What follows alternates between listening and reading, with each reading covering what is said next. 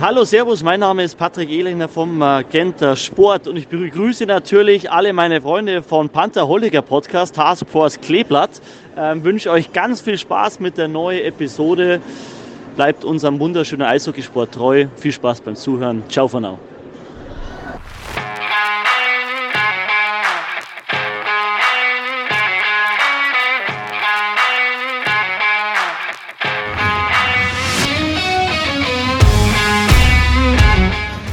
Taskforce Kleeblattel, der Pantherholiker Podcast mit Benjamin Thaler, Matthias Müller und Markus Schäfer.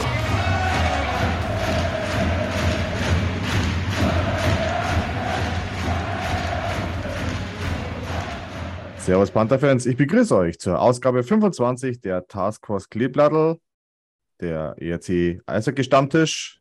Heute leider nur wieder ein Duo. Matze und ich geben uns heute wieder ein Duell um die Welt, hätte ich schon beinahe gesagt. Wir zwei quatschen heute über ein bisschen die letzten Spiele, aber erstmal Servus Matze, grüß dich. Äh, Dzień dobry. Servus allerseits. Servus. Ja, Matze, unser Benjo lässt sich heute entschuldigen. Der ist noch auf einer anderen ja, Versammlung. Vielleicht schafft er es noch, aber er kann es nicht versprechen. Aber gesagt, Benzo lässt sich heute schon mal entschuldigen wir lassen uns überraschen. Ja, schauen wir mal, vielleicht schafft das noch. Und Matze, erstmal natürlich die Frage, wie geht es dir? Als, mir geht's, mir geht's, mir als, geht's wieder gut.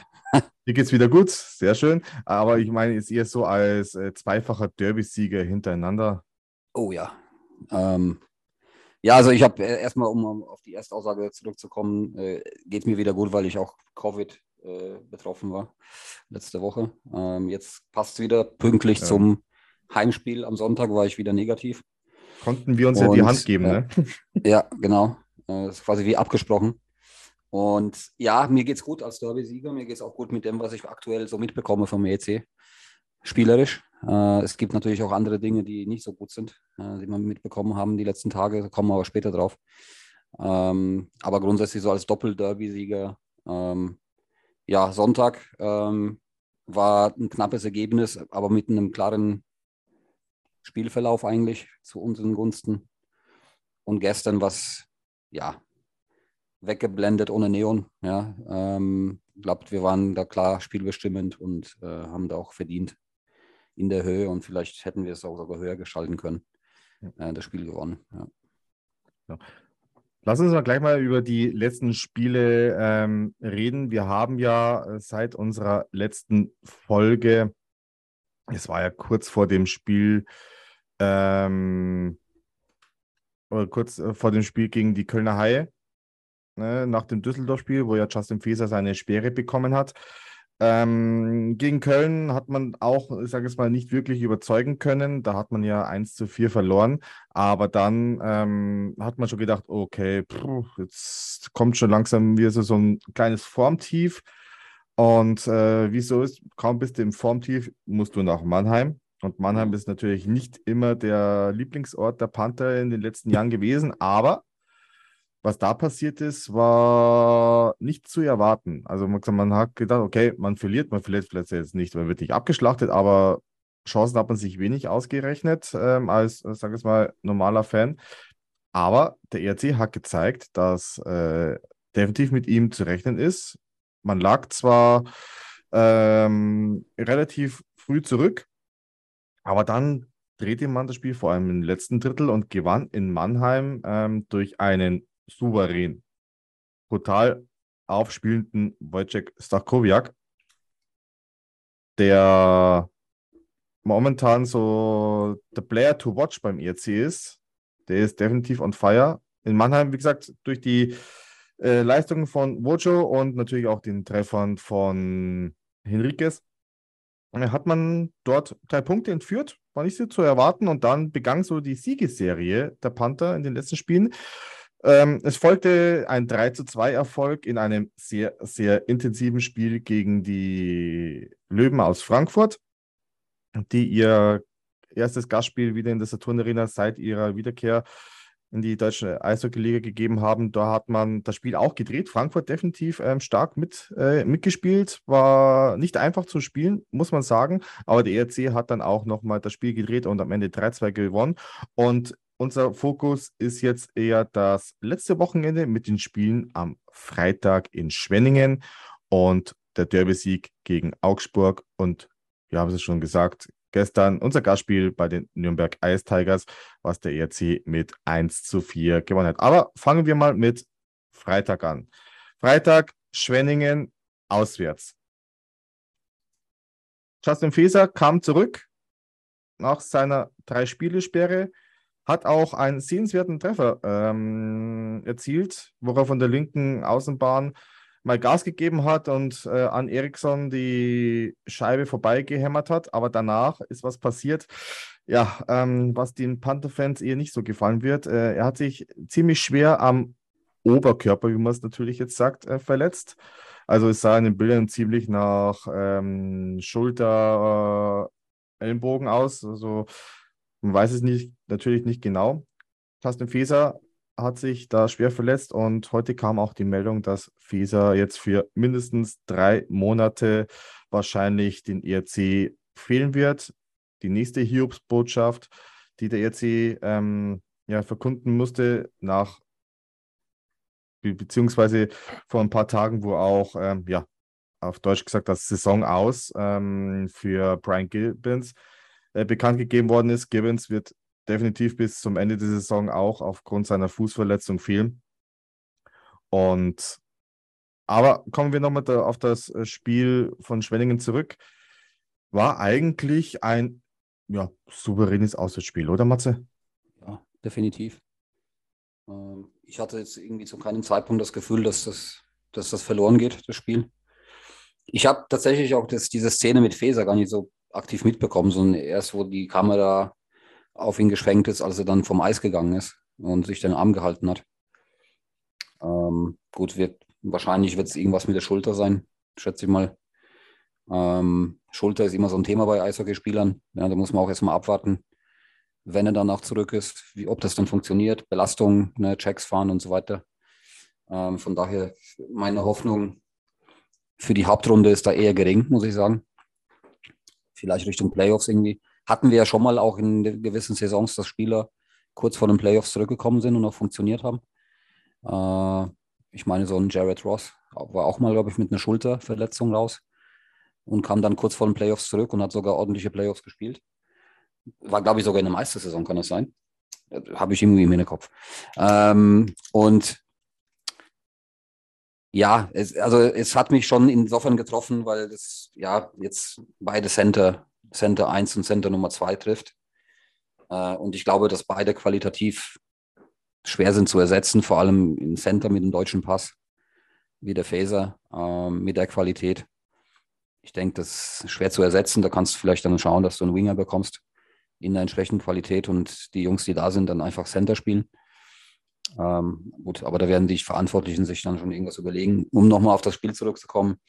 Ich, fand's, ich fand das Spiel ja recht klar für uns, ja, äh, vom Spielverlauf her und hatte, wie gesagt, zu keinem Zeitpunkt irgendwie das Gefühl, dass es verloren geht. Man merkt aber auch in Schwenningen, dass die wahrscheinlich sich damit abfinden müssen, dass sie im letzten Drittel der Tabelle sich dann irgendwie rumschlagen werden. Ich will da jetzt noch gar nicht vom Abstieg reden oder so, aber ja, so, die werden kämpfen müssen wahrscheinlich, ja, bis zum Schluss. Ähm, das merkt man einfach, äh, so ähnlich wie bei Augsburg, da kommen wir auch gleich nochmal drauf. Äh, da ist irgendwie gefühlt in jeder Reihe irgendwie so ein Blinder dabei, ja, der, der da nicht mitkommt oder die Pucks vertändelt oder wie auch immer.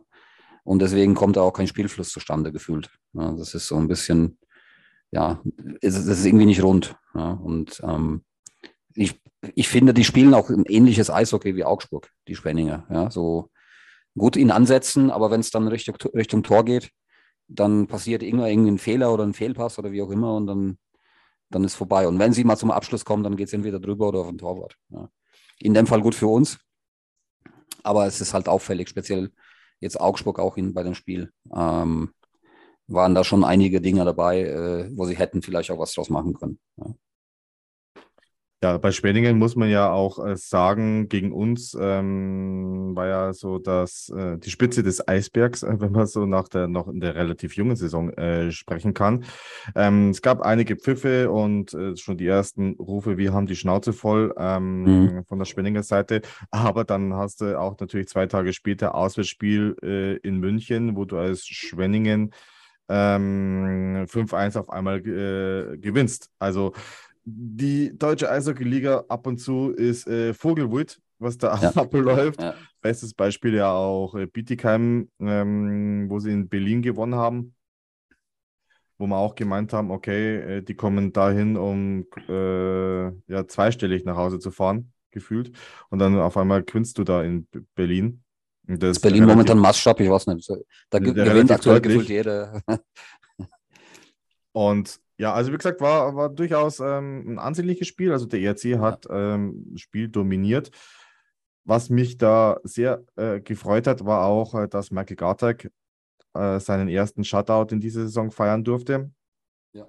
Ich glaube, der, wenn so zwei Minuten vor Schluss äh, irgendein Ei noch kassiert hätte, wäre wahrscheinlich austickt, weil der spielt momentan eine brutale Saison. Aber auch Kevin Reich Ne, sagen wir mal, wenn man jetzt dieses äh, Düsseldorf-Spiel ausblendet, wo alle ein bisschen einen schlechten Tag hatten, ähm, für die Spiele, wo er gespielt hat bis jetzt, nach seiner Verletzungspause, ist Reich auch eine Bank hinten.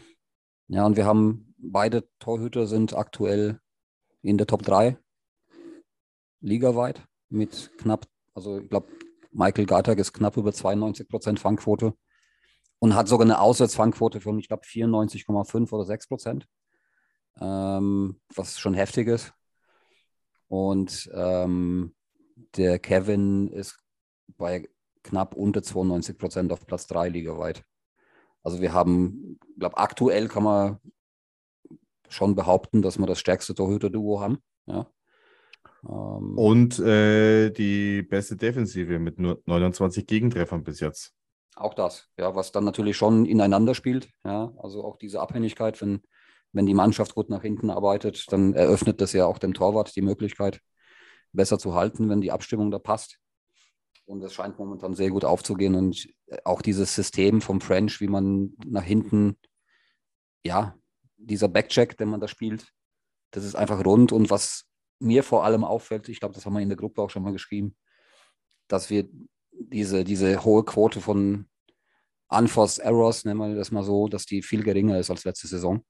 Da haben wir immer so geschimpft, so ein, zweimal pro Spiel gab es dann immer so einen Bock, wo irgendwie ein, ein Puck verloren wurde an der blauen und dann gab es ein, äh, ein Breakaway ja, in unsere Richtung.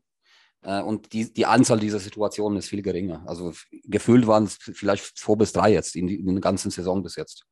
Und letzte Saison zu dem Zeitpunkt waren es ja gefühlt in jedem Spiel solche Situationen mehrfach. Und äh, das ist äh, schon, schon ein mega Unterschied. Ja.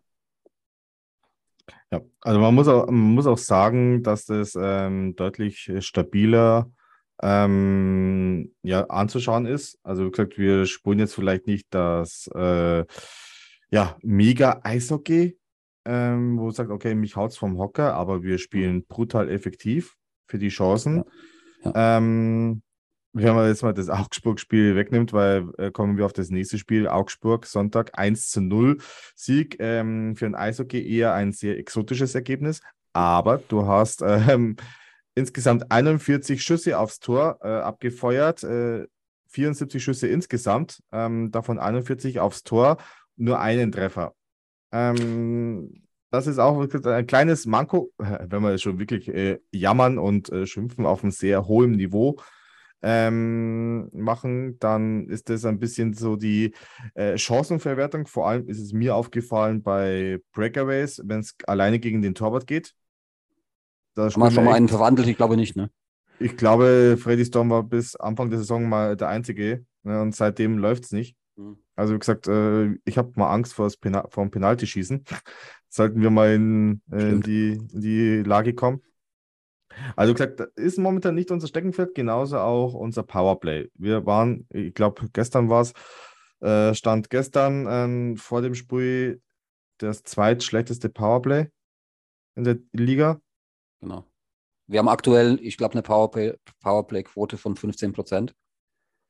was ja, ich glaube, wir sind Platz 11 oder 12 aktuell mit 15 Prozent. Und da sind aber schon die zwei Treffer von gestern dabei. Das heißt, davor waren wir noch wesentlich schlechter. Ähm, und das ist natürlich, das Ziel sollte ja sein, circa 25 Prozent Powerplay-Quote zu haben. Dann kannst du sagen, bist du ungefähr auf Rille. Ähm, das heißt, da sind wir noch ein bisschen von entfernt. Aber man muss sagen, dass man auch ein bisschen eine Entwicklung in die richtige Richtung sieht. Also es ist durchaus auch zu erkennen, dass es besser wird. Ähm, und deswegen, so wie du auch immer sagst, ähm, eine Frühform in, in, in allem muss auch nicht sein, ne? weil dann kann es ja nur schlechter werden Richtung Saisonende. Von daher, ja, vielleicht sollten wir da auch momentan auch nicht zu viel erwarten, sondern die Entwicklung mal abwarten ich glaube, die Richtung stimmt, was das Also ich, ich, nehme natürlich jeden Punkt, den wir gewinnen, nehme ich natürlich gerne mit. Äh, am liebsten natürlich auch drei Punkte.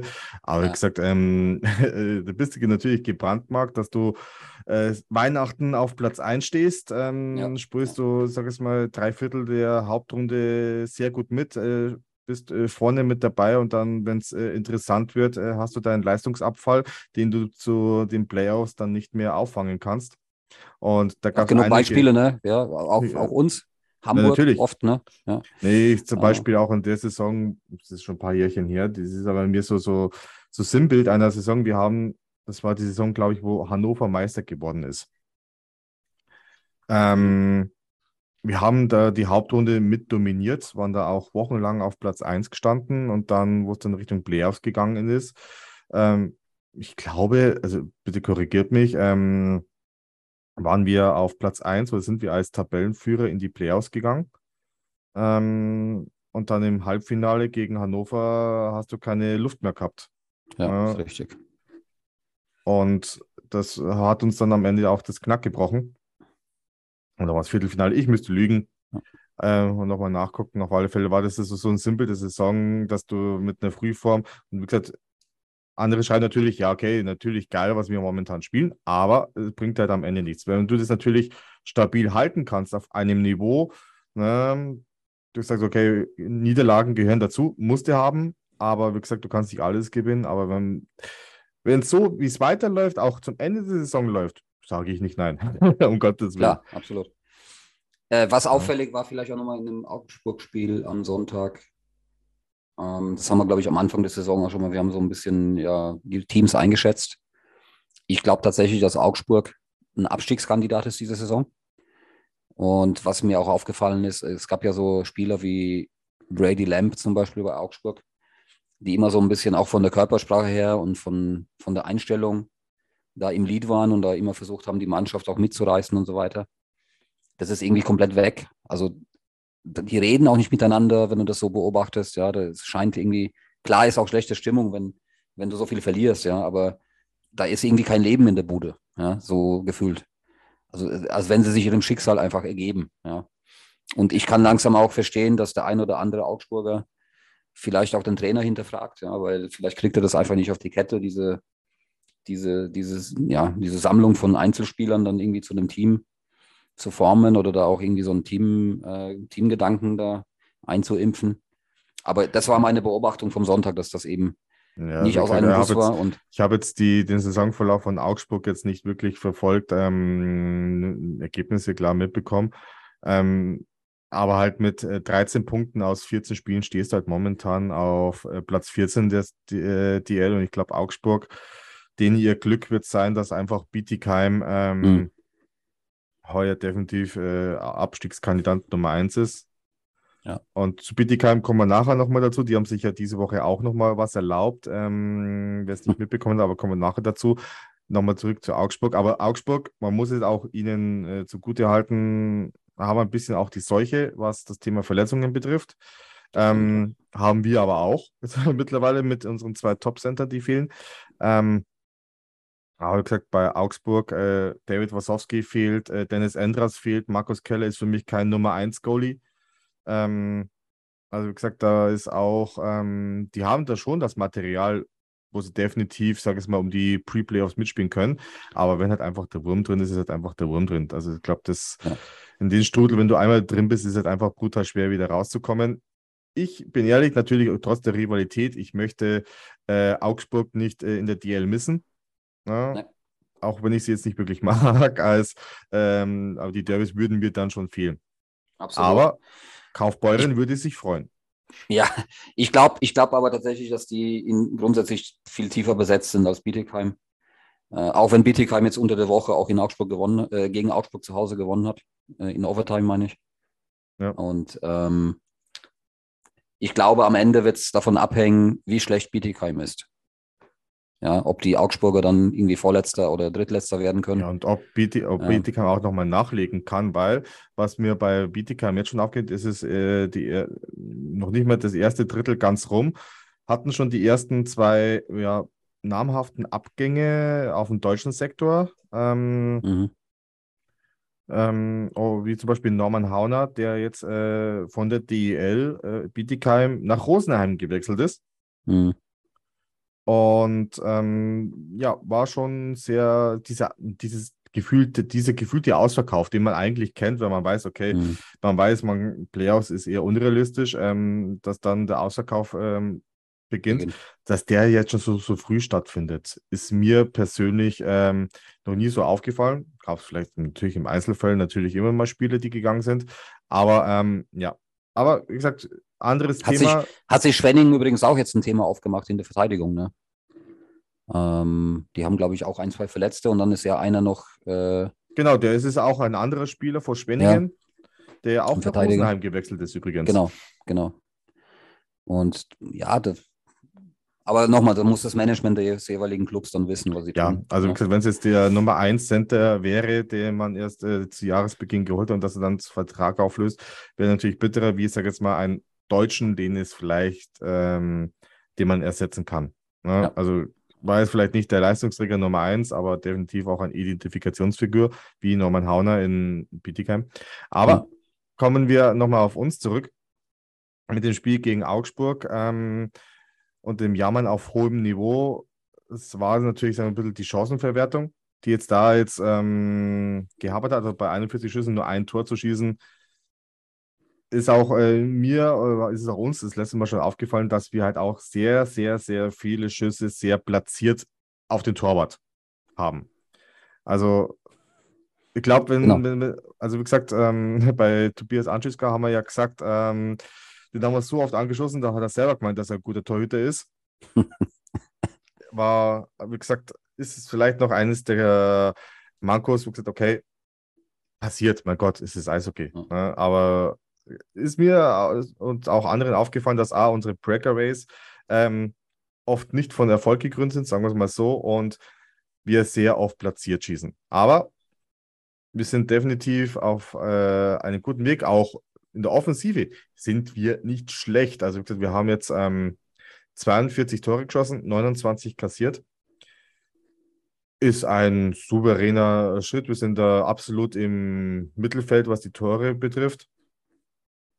Und natürlich äh, mit 29 Gegentreffern aktuell beste Defensive der deutschen Eishockey-Liga.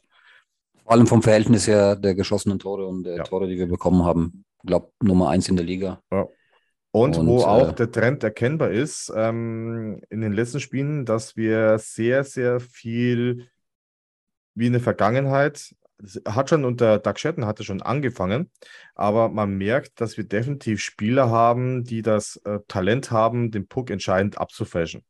Mhm. Mirko Höflin zum Beispiel. Also der ist äh, jedes Spiel brandgefährlich, wenn er sich vom Tor positioniert oder so halb auf der Halbposition und dann versucht, den äh, Stick noch irgendwie reinzuhalten, dass der den Puck nochmal die entscheidende Richtung äh, verändert. Also Höflin mit einer der ja, besten Techniker bei uns, ne, vor allem mit seiner Geschwindigkeit noch hinzu.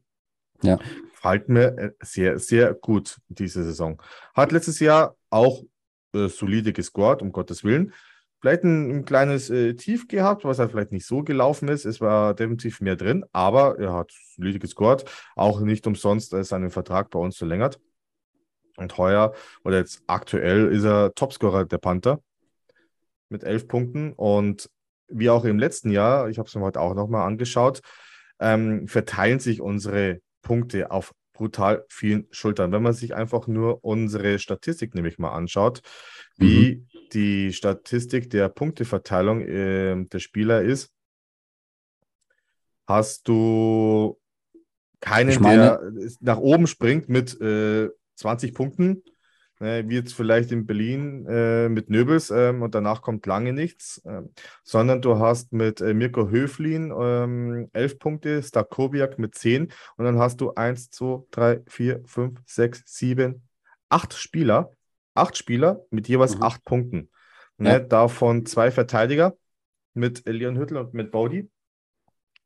Ähm, Charles Bertrand, ähm, Freddy Storm, Wayne Simpson, Daniel Pieter und Justin Feser mit 8. Und da sieht man auch, dass sich unsere Scoring-Line äh, auf sehr viel Reihen ähm, verteilt. Das war letztes Jahr schon so, dass wir nicht die Topscorer hatten, die in der DL weiter oben sind. Und jetzt Sondern- eben noch mehr. Und jetzt äh, merkst du natürlich, dass wir vielleicht noch eine Reihe hinzubekommen haben, ne, dass auch die vierte Reihe, die jungen Wilden, wie wir sie so schon nennen, Mhm. Mhm. auch ähm, regelmäßig scored. Und das ist, glaube ich, zeigt, ähm, dass wir unsere, vor allem auch die jungen Wilden, ne, ähm, dass die das Vertrauen von Marc French bekommen, auch mal bei einer, auch wenn es etwas eng ist, äh, aufs Eis geschickt werden, ne, um ähm, da nochmal wertvolle Sekunden nur äh, Eiszeit zu bekommen. Und es wird ihnen auch definitiv das Vertrauen geschenkt. Ja, sieht man auch in Frankfurt eben, wenn, ähm, wenn du siehst, dass da, ich glaube, die Bockreihe ähm, 70 Prozent ungefähr des Scorings ausmacht. Äh, deswegen sind all die Jungs auch, glaube ich, in der Top 5 äh, der Scorer der Liga aktuell. Und wenn du diese Abhängigkeit hast äh, und es irgendwie schaffst, diese Reihe auszuschalten, dann reißen die halt nichts mehr. Und bei uns ist es eben so, dass es unberechenbar ist und äh, egal wer auf dem Eis steht, äh, wir sind jederzeit in der Lage, ein Tor zu machen. Ähm, ja, und das macht uns eben aus und ist auch noch, noch besser, wie schon von dir erwähnt, als letzte Saison. Ja. Und genommen bei uns merkt man natürlich auch, dass wenn jetzt mal die, jetzt mal die ich sage jetzt mal äh, Leistungsträger, ne, sind, sind sie Mhm. alle. Aber wie gesagt, wenn jetzt mal unsere Top-Spieler ähm, nicht so ihre äh, Phase haben, wo sie uns vielleicht mal mit äh, Punkten und Toren bereichern. Wayne Simpson zum Beispiel, ähm, kommen wir dann auf das gestrige Spiel äh, nochmal zu sprechen. Erst seinen, sein zweites Saisontor, hat schon einige Assists ähm, gemacht dieses Jahr, alles gut. Aber bei ähm, Simpson, der auch natürlich mit zwei Toren hinter seinen eigenen Ansprüchen wahrscheinlich auch äh, äh, hängt. Ja, kann man äh, von solchen Kalibern wie Wayne Simpson ähm, erwartet man sich äh, ein bisschen mehr vielleicht. Daniel Pieter hat ja auch beim Spiel in Spenningen, wo er übrigens seinen 700. 700. die, äh, Scorerpunkt gemacht hat. Ähm, äh, lustigerweise gesagt, und was fällt dir als erstes ein bei deinem 700. Scorerpunkt, äh, Meilenstein? Äh, hat er trocken gesagt, ja, dass ich alt werde. Ja. Ja. Also, ich ja, bin aber bezüglich, bezüglich der sogenannten Leistungsträger, es gibt natürlich eine gewisse Erwartungshaltung. Wir haben ja auch schon durchaus eine Diskus ab und zu eine Diskussion gehabt darüber, ob die Erwartungshaltung immer so gerechtfertigt ist, also auch wenn man so Richtung Edwards schaut oder so. Ähm, aber ich habe schon da eine gewisse Erwartungshaltung an, an diese Jungs, aber die haben ja jetzt noch, solange das Kollektiv das abfängt, ist es ja auch gut für die anderen, weil es sie ja aufwertet. Es motiviert ja die anderen dann auch, dass sie einen Beitrag leisten können und nicht nur Auffüllmasse sind, sage ich jetzt mal. Und ähm, ich glaube, wenn sich die Imports den Peak der Form dann aufsparen für später in der Saison, ist es ja auch in Ordnung. Ne? Da kann man auch damit leben, weil die Weihnachtszeit und dann die Crunch-Time Richtung Saisonende und Playoffs kommt ja noch. Ich, ich unterstelle jetzt einfach auch ganz mutig, ja, dass wir Playoffs spielen dieses Jahr. Ähm, und deswegen, ich glaube, da haben die Jungs auf jeden Fall noch genug Raum, um sich zu entfalten und dann auch zu zeigen, was in ihnen steckt. Ja. Ich habe ja auch, ähm, wir haben ja zu Saisonbeginn haben wir ja auch äh, in unseren ähm, Podcast äh, Gastauftritten, wie zum Beispiel in Köln oder bei den Kollegen von Wolfsburg, haben wir auch ein paar Thesen, wo wir unseren ähm, hier in dieser Saison sehen. Also ähm, mit dem Abstieg werden wir wahrscheinlich nichts zu tun haben. Glaube ich, ist äh, ziemlich, äh, muss schon viel passieren, ähm, aber das soll uns nicht verschreien. Es sind noch ein paar Spielchen zu spielen. Ähm, aber da glaube ich, äh, werden wir heuer wenig in die Gefahr kommen, da eher unten anzusiedeln. Eher, ähm, ja, wird es ein harter Kampf zum Ende der Saison da, mit äh, den Top 6. Also ich glaube, ähm, jetzt die Punkte, die du jetzt hast, äh, 5 Euro ins Phrasenschwein, die kann dir am Ende keiner mehr nehmen. Die sind Ist wertvoll. Ist so, ja. Und ähm, we will see. Vielleicht Top 4 ist machbar aktuell. Na, es gibt einige Top-Clubs, die eher hinter ihren Erwartungen herlaufen, beispielsweise Berlin. Ähm, Eben gerade ge- in Bietigheim gewonnen, gro- soeben 5 zu 2. Okay. Ja. Und wie gesagt, äh, wenn du natürlich solche Teams hast, die, sag jetzt mal, ähm, nicht das performen, was sie eigentlich wollen, hast du natürlich vorne einen Platz mehrer frei und vielleicht könnte man wieder mit der Champions League spekulieren. Aber das wäre nur das Zuckerl. Geil wäre es natürlich direkte Playoff-Qualifikation, da scheiße ich sogar aufs Heimrecht. Ähm, na, gewinnen muss das so oder so. Ja. Und ähm, Top 6 ist, glaube ich, äh, definitiv machbar. Ich sehe uns, so wie du sagst, ich sehe uns sehr auswärts sehr stabil aktuell. Das heißt, wenn wir das konservieren können, ist eigentlich scheißegal, ob du Heimrecht hast im Playoff. Ja.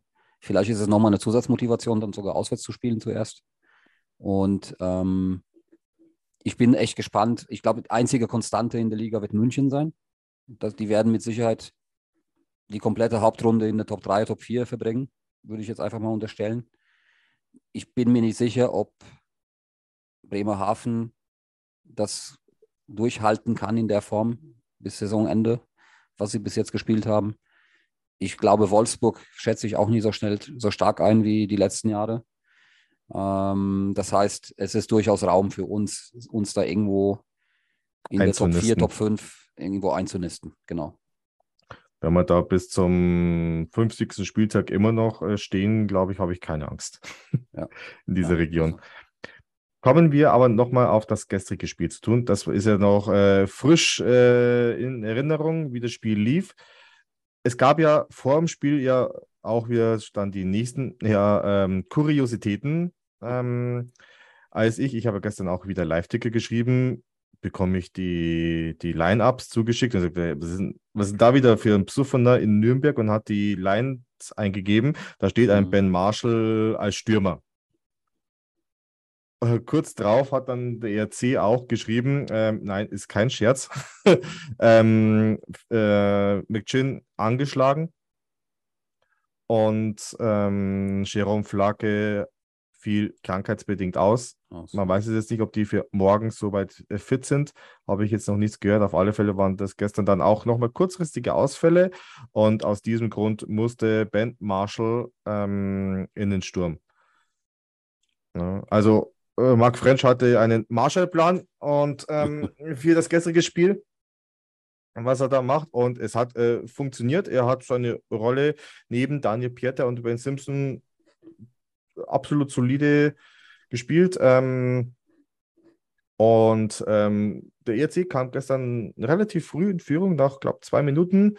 Auch äh, Schuss von Matt Bodie ähm, und äh, Stakowiak hält ein paar Meter vor äh, Teutle den Stock hin, unhaltbar abgefälscht. Ähm, 1-0 für den ERC. War, freut mich natürlich für Stacho. Ne? Ich glaube, der momentan, wie hat ähm, einer auf Twitter geschrieben, genau, Martin Wilmüsterer hat, äh, ehemaliger Pressesprecher vom ERC, hat geschrieben, äh, gib den Stachowiak bitte ein Telefon, der kann den Ukraine-Konflikt und die Weltwirtschaftskrise mit einem Anruf lösen. Ne, dem, dem, bei dem klappt momentan alles. Ja, ist richtig. Und war dann paar, kurz vor Drittelende ähm, musste der ERC seinen ersten Treffer ähm, seit langem mal wieder hinnehmen. Ne? Wir feierten ja zwei Shutouts äh, gegen Augsburg äh, beziehungsweise Schwenningen. Und dann das zweite Drittel, da habe ich schon ganz ehrlich gemeint, wo ich das angeschaut okay, Nürnberg äh, gibt ja richtig Gas. Also der ERC war jetzt im zweiten Drittel ähm, nicht spielbestimmend, sagen wir es mal so. Da hatte Nürnberg definitiv schon ein bisschen das optische Übergewicht und auch die Chancen. Ähm, aber dann kam das letzte Drittel und der ERC hat dann gezeigt, okay, ähm, mit uns ist definitiv zu rechnen durch zwei Aber- Treffer. Aber. Markus, was man sagen muss über das zweite Drittel, wir haben tatsächlich nicht viel zugelassen. Also es war jetzt nicht so, dass da jetzt irgendwie jede Minute, dass du das Gefühl gehabt hast, dass da jetzt ein Gegentreffer kommt. Sondern ich glaube, wir, wir sind da auch in so Druckphasen. Ich weiß nicht, ob das am, am Trainer liegt oder ob die Spieler einfach mehr Ruhe haben. Wir sind auch sehr gut in der Lage, den Puck im eigenen Drittel zu erobern und dann auch rauszuspielen. Also nicht nur rauszuhauen über die Bande oder was auch immer. Das wird natürlich auch gemacht, situativ, wenn es Sinn macht. Aber wir, was auffällig ist, dass wir oft ruhig die Scheibe aus dem Drittel wieder rausbringen, wenn wir sie dann zurückerobern in unserem Drittel. Ja. Und das ist, glaube ich, auch eine, ein Riesenunterschied im Vergleich zum letzten Jahr, wo wir einfach oft dann irgendwie gefühlt in Panik geraten sind und dann die Scheibe irgendwie quer geschossen haben durchs eigene Drittel und wieder verloren und so weiter. Und das ist, das ist auch wirklich anders als, als davor. Ja. Und mir war auch in diesem zweiten Drittel, auch wenn, klar, hat Nürnberg Druck gemacht, ist ja Heimspiel. Und die waren ja auch zu Hause auch sehr selbstbewusst, weil sie haben, glaube ich, von davor, ich glaube, von sieben Spielen sechs gewonnen zu Hause. Oder von ja, sechs, fünf Spiele gewonnen. Die haben bis jetzt nur ein Spiel zu Hause ja. verloren, das war gegen Augsburg. Genau. Und ähm, deswegen natürlich selbstbewusst aufgetreten, auch die Nürnberger. Aber ich hatte trotzdem nicht das Gefühl, dass, da jetzt, dass wir jetzt da vier oder fünf Buden kriegen. Ja, es war, und wir haben dann gar keine bekommen und im dritten Drittel war es dann ja ein anderes Spiel nochmal. Ja. Auf alle Fälle ähm, für mich ähm, neben Stakowiak, der mit ein Tor und zwei Vorlagen äh, mit zum Spieler des Spiels äh, zählte, war auch Mirko Höflin mit zwei weiteren Toren, ein One-Timer ähm, und ein ein Tor, was erst durch einen Videobeweis ähm, ja, gegelten hat, nämlich ähm, Höflin traf das ähm, ja, bereits aus der Verankerung ähm, gerissene Tor von Niklas Treutle und war ja, sozusagen ähm, ein technisches gutes Tor.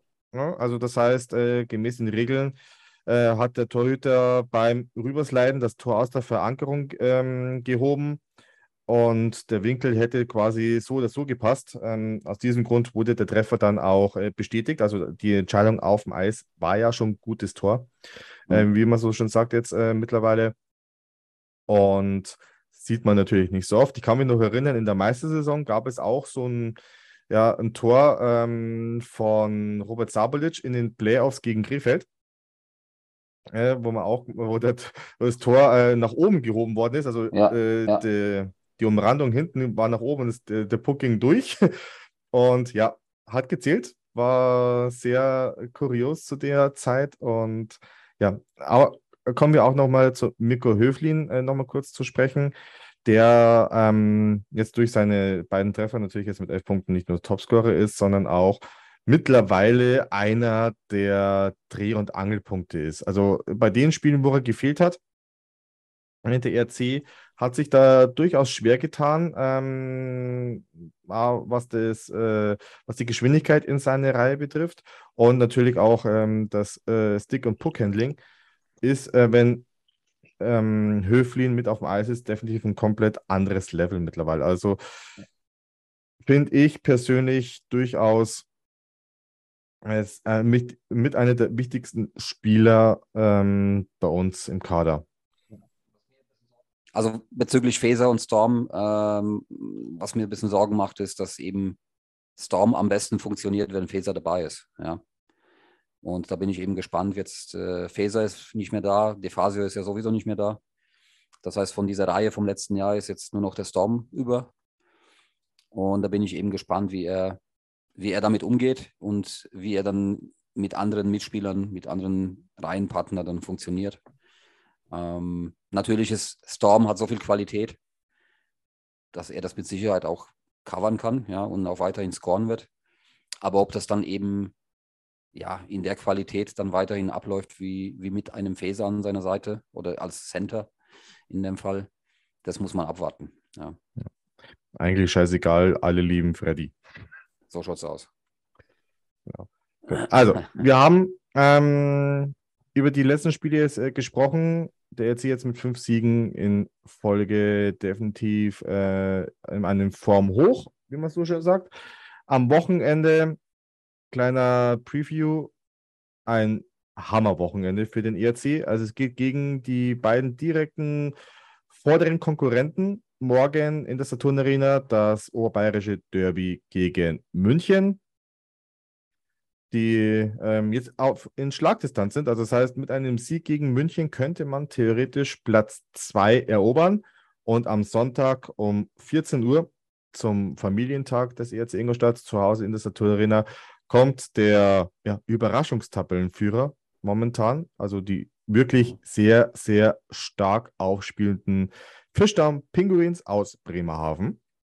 Und interessanterweise haben diese beiden Teams vorgestern gegeneinander gespielt. Ja. Und ich fand das Spiel gar nicht mal so gut. Ja, also es war, ist glaube ich dann sogar 1 zu 0 ausgegangen für Bremerhaven. Es war jetzt. Mit einem so, Shorthänder übrigens von Nico ja, Kinder. Ja, gegen sein Ex-Team, ne? Der kommt, kam ja aus Berlin. Ich glaube, München. Ja, ja. Oder München? Keine Ahnung. Nee, keine Ahnung. Ähm, egal, auf jeden Fall. Ich fand das Spiel nicht so, dass ich jetzt mir Sorgen mache, aber wir wissen, ja, ich glaube sehr gut und auch unser Trainer und das Team wissen auch, dass beide Teams brutal gefährlich sind und wenn sie ins Rollen kommen, wenn man sie spielen lässt, dass man auch schnell untergehen kann. Ja.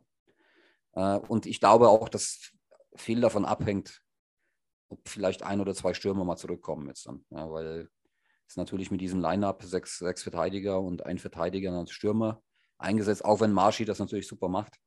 Kein Thema. Ähm, aber das geht ja natürlich dann auch irgendwo auf die Ausdauer. Ähm, und deswegen, zumindest wenn einer zurückkäme, wäre es schon mal ein Fortschritt. Ja. Ja. Von den vier, aktuell vier fehlenden Stürmern, ne, muss man dazu sagen. Genau. Ich bin sehr gespannt, wie das Wochenende abläuft für den ERC. Also wir haben ja mit dem Sieg gestern schon mal die ersten drei wichtigen Punkte in dieser, sag jetzt mal, ähm, Phase in diesem Wochenende ähm, erreicht. Äh, ich glaube, also ich glaube nicht, dass man da die neun Punkte rauskommt, glaube ich jetzt nicht. Aber mindestens sechs, wenn nicht sogar mehr, könnte man schaffen. Also ich wäre ich wär tatsächlich zufrieden, wenn wir jetzt aus den beiden Spielen nochmal drei bis vier Punkte holen, dann wäre es, glaube wäre man absolut ja, im Soll. Bin ich, ähm, gehe ich mit. Dann sind dann noch bis zur Länderspielpause nächste Woche dann noch drei Spiele zu spielen. Ähm, da kann man dann auch schauen, dass man vielleicht noch ein paar Punkte irgendwo abholt. Und äh, vor allem am Sonntag, ne, wäre es wichtig. dann in einer Woche. Und ähm, ja, ich, äh, ich glaube, dann kann man mit einem, mit einem sehr guten Gefühl in, die, in diese erste Pause gehen, äh, ein bisschen sortieren und, und die Knochen sortieren und, und schauen, dass man ein bisschen Erholung findet äh, für das Team. Ich bin tatsächlich auch, ich hoffe, dass nicht zu viele zum Deutschland Cup gehen müssen von uns. Ähm, weil es natürlich auch, natürlich für die Jungs ist schön, ja, Nationalmannschaft. Man muss aber auch ganz klar sagen, Deutschland Cup ist ja eher eine Art Pflichtprogramm. Und äh, ja, da geht es im Prinzip um die goldene Ananas. Deswegen muss ich das jetzt nicht unbedingt haben, dass jetzt zu viele von unseren Jungs da irgendwie involviert sind. Ja, man, also ich. Man, man, munkelt vom Hüttel, ja, dass der eventuell seine Chance bekommt. Ähm, ich glaube, ja, er ist jung, der kann es vielleicht noch ab. Ja, ähm, ich gehe mal stark von den üblichen Verdächtigen aus. Also Fabio Wagner ähm, gehört mittlerweile zum Stammkreis, ähm, der definitiv ja. dabei ist. Äh, Hüttel und dann auch ähm, Höflin und vielleicht noch Pieter. Ja. Oder ist sogar der eine oder andere Überraschungsgast mit dabei. Man weiß nie. Ja. Also ein Wojciech Stakowiak, ne, der den deutschen Pass äh, neben dem polnischen äh, besitzt. Nach, in dieser auf, äh, Form, die er hat, äh, mit Sicherheit auch eine Überlegung bei Toni Söderholm, der auch in der letzten Zeit sehr, sehr oft in dieser Turnarena war, übrigens. Stimmt. Und, Und ja, er hat, glaube ich, auch noch kein Alländerspiel für Polen gemacht, wenn ich das richtig im Kopf habe. Das heißt, ich glaube, das ist was von den ja, Alländerspiel, also äh, Deutschland Cup dürfte er spielen, er dürfte wahrscheinlich nur nicht bei Weltmeisterschaften und Olympia mitmachen. Da, okay. da gab es ja mit Jason Holland mal so einen Fall, der auch ähm, deutschen Pass hatte und dann nur bei so ja, ähm, Freundschaftsturnieren ähm, mitgespielt hat, aber nicht bei wichtigen Turnieren.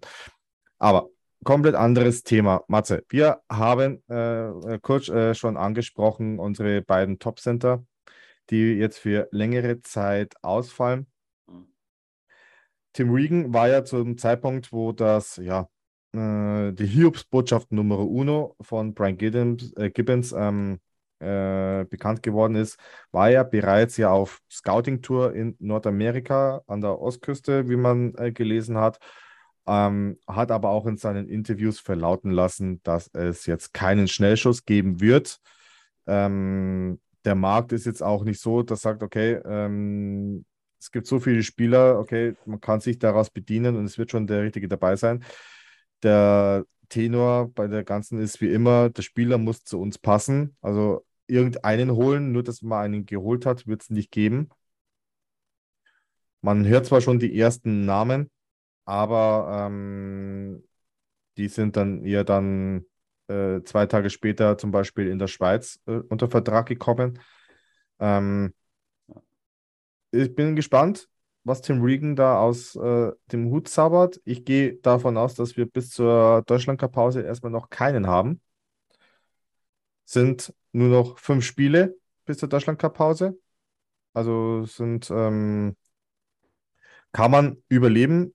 Ich hoffe mal nur, dass wir mit äh, Jerome Flake und McGinn ähm, keine zwei weiteren äh, langfristigen Ausfälle haben.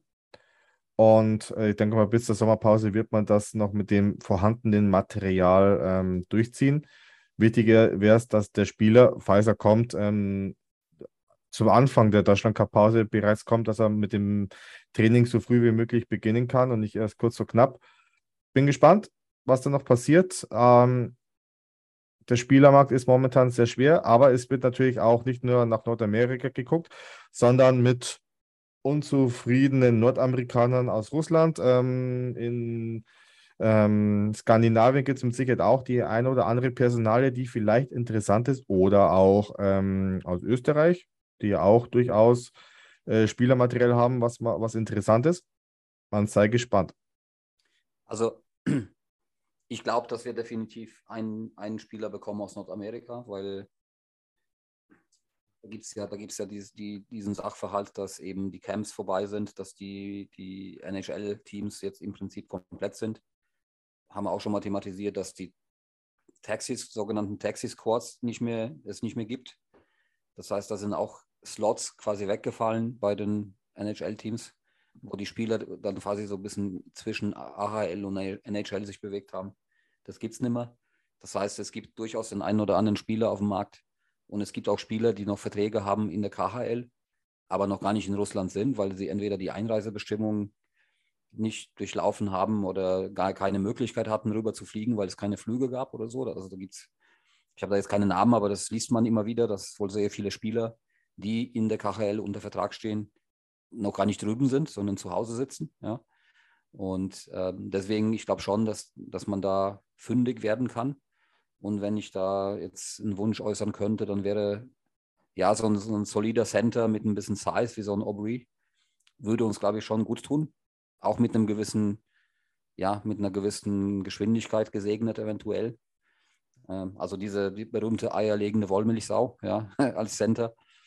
Ähm, und natürlich wird es ich denke, dass den Gibbons, Gibbons zu ersetzen auch die einfachere Nummer ist, als einen Phaser zu ersetzen, weil ein Center in der Qualität mit dem deutschen Pass jetzt irgendwo zu finden, ist, ist natürlich dann schon Wahnsinn. Ja? Und ähm, da gibt es da gibt's für mich nur, ja, entweder Ausschau halten nach Spielern, die schon mal DL gespielt haben und irgendwo eingedeutscht wurden und jetzt woanders spielen, wie haben wir, glaube ich, auch die heute mal ausgetauscht in der Gruppe, so ein Chad Nearing, ja, der jetzt irgendwo in Frankreich spielt, aber aktuell wohl verletzt ist, äh, hat man wohl erzählt.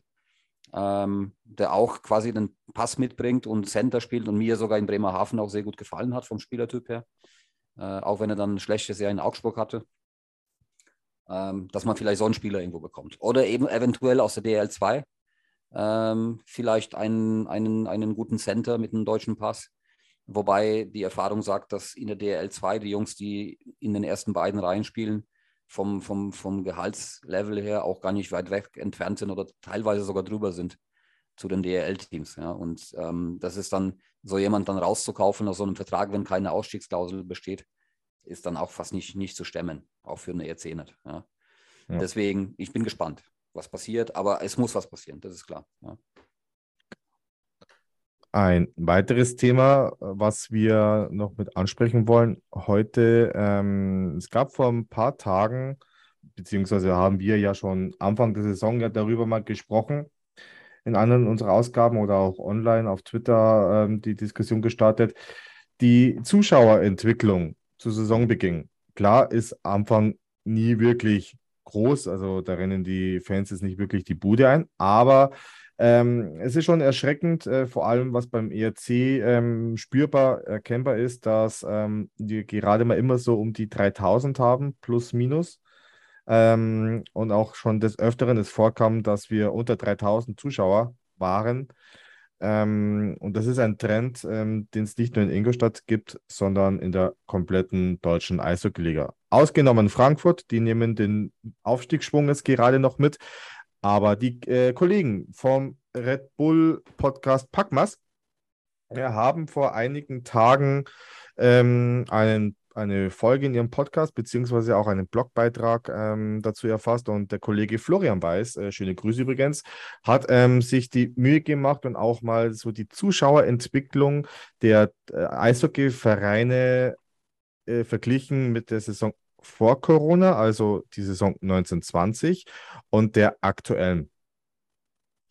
Zwar auch ähm, im Vorfeld, also man muss ein bisschen runterscrollen in dem Bericht, ähm, wo es dann in die Gesamtheit geht. Da ist sehr viel München-Content natürlich mit dabei in der Entwicklung äh, des Standorts in München. Aber die Entwicklung, wenn man es jetzt natürlich vergleicht, ähm, im Verlauf äh, ist ähm, bei jedem Verein sehr spürbar. Du hast, ähm, wenn man es mal nur auf die bayerischen äh, Mannschaften ähm, betrachtet, Augsburg hält ungefähr das Niveau, das heißt Zuschauerschnitt von 5,3 äh, was 1920 und äh, 5,2 in dieser Saison und gerechnet wurden nur die ersten fünf äh, Heimspiele übrigens, was eine Entwicklung von minus 1,1 Prozent betraf und Nehmen wir als weitere Beispiele Ingolstadt, ne, hat einen Zuschauerschnitt von 3635 gehabt ähm,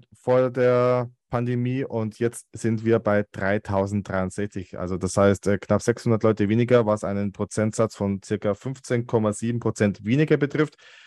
Zwar in einer sehr unattraktiven Phase der Saison, Saisonbeginn, mhm. aber das zieht sich wie ein Rattenschwanz durch die komplette DL. Ähm, Mannheim zum Beispiel. Mannheim, nur als Beispiel, mit einer der mit am meisten leidtragenden Vereine in der Zuschauerentwicklung haben aktuell einen Zuschauerschnitt von 8500 verglichen mit äh, 1920, da waren es 11.154. Und das ist auch knapp ein Viertel weniger Zuschauer wie vor drei Jahren. Und das sind brutale ähm, Werte, ich glaube, wir müssen nicht über die Gründe ne, reden. Ich glaube, die sind uns alle klar. Jeder schaut momentan auch auf sein Geld. es ist nicht billiger geworden. Also es gab ja immer so den legendären Spruch, ähm, kein Zwanni für einen Steher ähm, mhm. ist bei uns äh, Realität. Ja. Ähm, Schon mal ohne Topspielaufschlag. Ja. Ja. Äh, kann, man, kann man ja gleich nochmal erzählen. Was, was auffällig ist, haben wir auch am Anfang oder kurz vor der Aufnahme uns darüber unterhalten, Markus. Es gibt ja verschiedene Regionen in Deutschland, die von der Struktur her, was Gehaltsstrukturen angeht und so weiter, ein bisschen sich unterscheiden. Und wir sind, glaube ich, mit minus 15 Prozent so ein bisschen so in, in so einem Mittelfeld, was den Verlust der Zuschauer angeht. Es gibt ja Clubs, die haben weitaus mehr an, an Verlust. Und wenn ich jetzt Mannheim nehme als Beispiel, es ist einfach eine Rhein-Neckar-Region, eine, eine Ecke, die, ja, wo einfach der Durchschnittsverdienst einfach etwas geringer ausfällt als jetzt in München oder in Ingolstadt. Und ähm, da sind also die Arbeitslosenquote vielleicht jetzt nicht unbedingt so viel höher, aber es gibt viel mehr Jobs, die einfach schlechter bezahlt sind. Und das merkst du einfach dann äh, an der Zuschauerresonanz, dass wenn, wenn diese Kosten äh, momentan so explodieren und alles im, in, in den Arenen auch teurer wird. Also ähm, ein Kollege hatte heute auch in der Kantine auch gesagt, ähm, naja, wenn ich mit meinem Sohnemann reingehe, ein Spanier für mich, ein Zehner für meinen Sohn. Äh, und wenn wir dann noch was getrunken und gegessen haben, dann sind 60 Euro weg für einen Eishockeybesuch. Ja. Noch nicht mal mit Sitzplätzen. Ja. Und das ist natürlich schon eine Ansage. Und ähm, in der aktuellen Situation, wenn du jetzt siehst, wie sich das alles entwickelt, so ein Wocheneinkauf oder wie auch immer, dann ist es schon verständlich, dass nicht jeder in jedes Spiel geht. Das ist einfach so, muss man akzeptieren. Ja. Ähm, und ich glaube nicht, dass diese Entwicklung sich großartig ändern wird. Mit Sicherheit werden wir Spiele haben Richtung Weihnachten, wo wir dann vielleicht nochmal die 4000 knacken. Oder ich hoffe es zumindest mal, dass das noch kommt. Ähm, ich hätte es eigentlich, oder ich habe es mir gewünscht, eigentlich auch für das Spiel gegen Augsburg, weil es eigentlich ein cooler Zeitraum war. Es waren keine Volksfeste mehr, es war Sonntagabend. Äh, 19 Uhr, nicht 19.30 Uhr, also schon ein bisschen eher auch. Ja. Ähm, aber trotzdem waren es, glaube ich, nur 3,6 oder 3,7. Ja. ja. nicht ganz 3,7. Ja, genau. Und daran sieht man einfach, ich denke, das Interesse wäre da, aber man, man sieht einfach, dass die Menschen anfangen zu sortieren, was sie wahrnehmen können und wo sie vielleicht einfach sagen, heute nicht. Ja. Ja. Und ich verstehe es, ich kann es nachvollziehen. Da wäre natürlich auch interessant die Einschaltquoten bei Magenta Sport. Werden mich ja. das sehr interessieren. Ähm, findet man leider äh, wenig dazu in den Veröffentlichungen von der Telekom. Aber ähm, auch Klaus Lidi, unser Geschäftsführer vom ERC Ingolstadt, hat äh, im Donaukurier ähm, vor einigen Tagen ein Interview gegeben, ähm, wo es genau um diese Thematik ging. Angesprochen auf ja, den bisherigen Zuschauerschnitt. Ähm, das war zu dem Zeitpunkt 3700. Ähm, war ja natürlich auch ehrlich. Natürlich hat man sich mehr erhofft. Ähm, es wäre gelogen, wenn man es nicht gemacht hätte. Ähm, aber man muss natürlich auch der bitteren Realität ins Auge blicken. Das heißt, jeder äh, überlegt sich momentan zweimal, ob er geht. Nicht nur jetzt wegen den hohen Preisen, dass man natürlich da drauf schaut, sondern es sind immer noch die ja, Corona-Folgen und es wird noch einige Jahre dauern, äh, bis sich das äh, meines Erachtens wieder einpendelt. Ähm, man überlegt sich halt äh, dreimal ähm, mittlerweile, äh, ob man das Spiel sich besucht. Es ist momentan absolut nicht billig, ein Eishockeyspiel zu besuchen. Und ich verstehe absolut jeden, der sagt, okay, ich pick mir dann eher nur die Rosinen raus und gehe vielleicht zum Derby gegen Augsburg mal rein. Ähm, und halt nicht Dienstagabend ähm, gegen Wolfsburg. Äh, ja. Muss ich mir vielleicht nicht antun, sondern bleibe ich halt einfach zu Hause, äh, lese den ERC Live-Ticker oder schaue es mir auf Magenta an. Und als Kirsche auf die Torte dann noch die Parkplatzsituation, ja. Das kommt natürlich hinzu. Ja. Und dann hast oh. du eine Gesamtgemengelage, die einfach beschissen ist. Ja.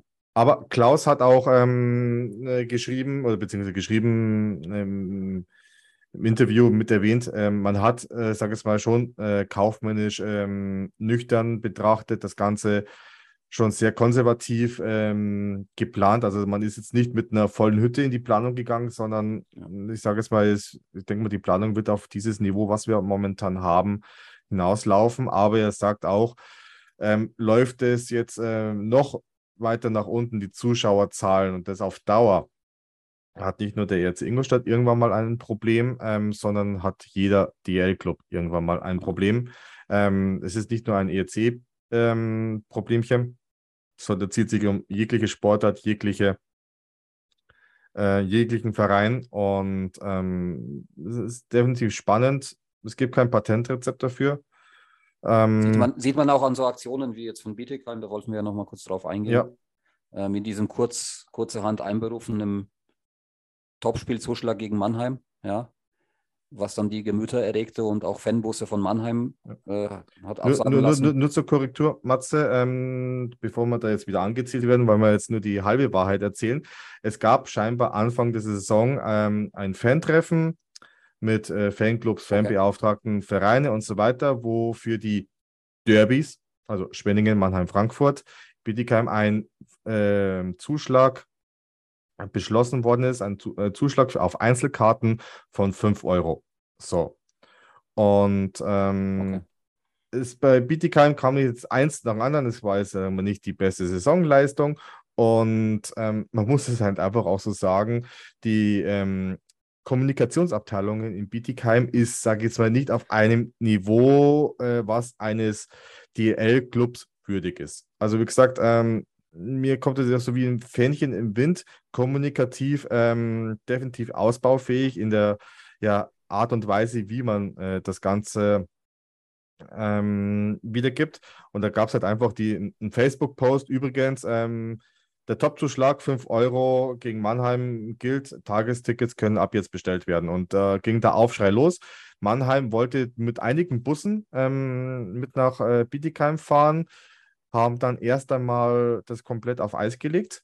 Und haben gesagt, okay, es werden natürlich vor allem Gästefans natürlich zur Kasse gebeten. Ne? Wenn er sagt, okay, dann kommen wir 300, 400 äh, Mannheimer, ähm, die, sagen wir mal, dann den Obolus, äh, die Masse zahlen.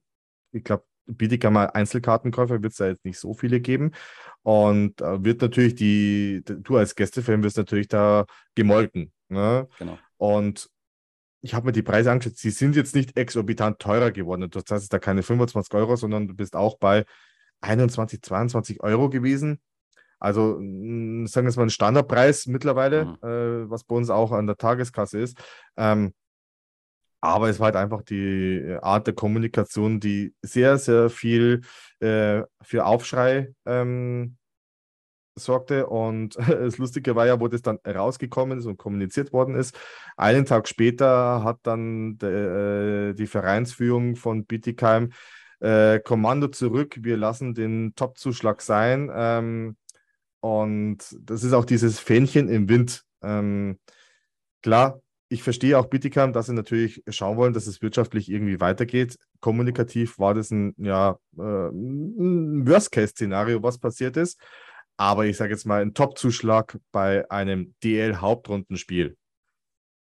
Ne, den gibt es ziemlich selten, sagen wir es mal so. Ich kenne jetzt ja. nicht immer die, ich verfolge jetzt nicht jeden einzelnen Club, aber äh, Köln-Düsseldorf, ähm, wenn man das als Beispiel nennt, die machen jetzt auch kein, da, nicht dauernd einen Zuschlag, sondern man kennt den obligatorischen Zuschlag, wenn es dann in die Crunch-Time geht, äh, äh, Schrägstrich äh, Playoffs, dass es da teurer wird, ist normal. Aber ja. wie gesagt, bei einem DL-Hauptrundenspiel, wenn die Fans eh schon äh, sich überlegen, ob sie sich das überhaupt dann noch einen Top-Zuschlag ähm, äh, zu verlangen, war mutig. Ne? Man, man hätte zwar, also wirtschaftlich kann ich es absolut nachvollziehen, aber sage ich mal, da wurde ähm, nicht wirklich an den Fan gedacht und als Dauerkartenbesitzer ähm, in Bietigheim hätte ich mir auch etwas verarscht vollkommen, weil ich habe dann keinen Mehrwert dadurch ne? und andere ja. sollen dann noch zahlen und vor allem Gästefans und wenn dann mal 300, 400 Mannheimer antanzen, ähm, die dann nicht kommen, ne?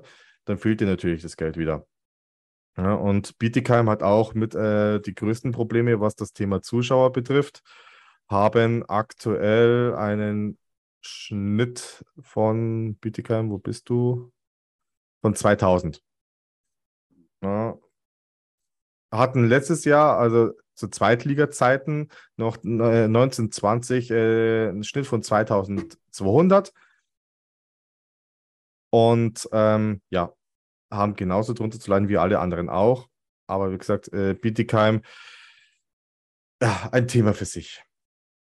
Aber wie gesagt, wer es äh, lesen möchte, ähm, das Interview von Klaus Lidi, das war am 15.10. im Donaukurier. Und ähm, auch der Bericht von den Kollegen von Packmas, äh, Folge 110 übrigens. Ähm, und den Artikel findet man auch auf der Homepage der Kollegen. Sehr lesenswert, sehr interessant. Ich habe mir angehört, äh, sehr nüchtern betrachtet für den kompletten Standort. Definitiv eine Hörempfehlung. Ja. Meinerseits. Gut. Ja, bin gespannt, wie das mit dem Thema weitergeht. Mir fällt gerade auch Nürnberg auf, die, sind, die haben auch nur unter 3300. Ähm, und bei ihnen ist ja wirtschaftlich auch die Abhängigkeit, seit Sabo weg ist, mit Sicherheit auch gegeben Richtung der Zuschaueranzahl. Ähm, ja, da, ich hoffe nicht, dass da irgendein Club während der Saison irgendwelche Probleme kriegt. Ja, das kann ich nur für die Gehe ich, jetzt mal nicht, nicht gehe ich jetzt mal nicht davon aus, eher danach. Also während der Saison, glaube ich, äh, da denken sie alle schon, dass das stabil läuft. Aber ich denke mal, wird, wird äh, sportlich für einige Clubs. Also da überlegt man sich natürlich. Was vielleicht erwähnenswert ist in dem Zusammenhang, äh, das gab es im Vorfeld der Saison, ich glaube bei Bissel Hockey, da wurde nochmal das Thema aufgedröselt, äh, Einnahmen aus Sponsoring der Liga und wie die verteilt werden und auch der neue Vertrag mit Magenta Sport, der frühzeitig verlängert worden ist und auch aufgestockt wurde. Also es gibt wohl pro Club, ich glaube, 300.000 extra an TV-Geld. alleine durch die Einnahmen, alleine durch diesen neuen Vertrag. Und auch durch die Verläng frühzeitige Verlängerung von Penny als Namenssponsor von der Liga gibt es auch ab dieser Saison mehr Einnahmen für die Clubs, die aber nicht näher beziffert wurden. Das heißt, es gibt auch durchaus ja, eine andere Seite, wo man ein bisschen mehr Einnahme generieren kann. Aber ob das am Ende des Tages dann ja Zuschauerverluste im, im zweistelligen prozentualen Bereich dann abfangen kann, kann ich nicht sagen, weiß ich nicht. Ja. Also egal für, für welchen Club oder für welchen äh, Verein, Chapeau an jeden Sponsor, der entweder sein Engagement bei seinem Sport ähm, weiterführt äh, oder sogar ausbaut. Ja. also dank, ohne diese wäre es natürlich, egal welchen Stand es betrifft, überhaupt nicht möglich. Natürlich gibt es den einen oder anderen, der natürlich da auch ein bisschen schrauben muss. Bei uns nicht ausgenommen, aber bis jetzt hört man relativ wenig ähm, von den Big Playern, ne, Big Sponsoren, die dann vielleicht abspringen oder äh, rapide nach unten fahren müssen.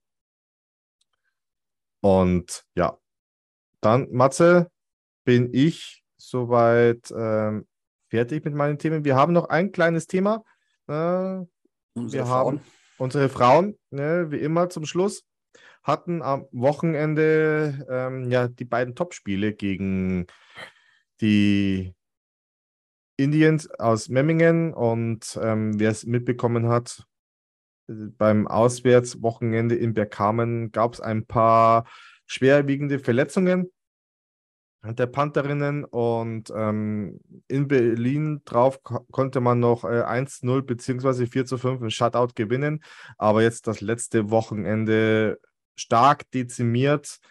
Ähm, eine Leistungsträgerin aus der Kontingentstelle mit ähm, Vandale. Vandale äh, hat nicht spielen können. Ein Kreuzbandriss war dabei, mir fällt jetzt gerade der Name der Spielerin nicht ein. Ähm, auf alle Fälle gute und schnelle Genesung, auf alle Fälle.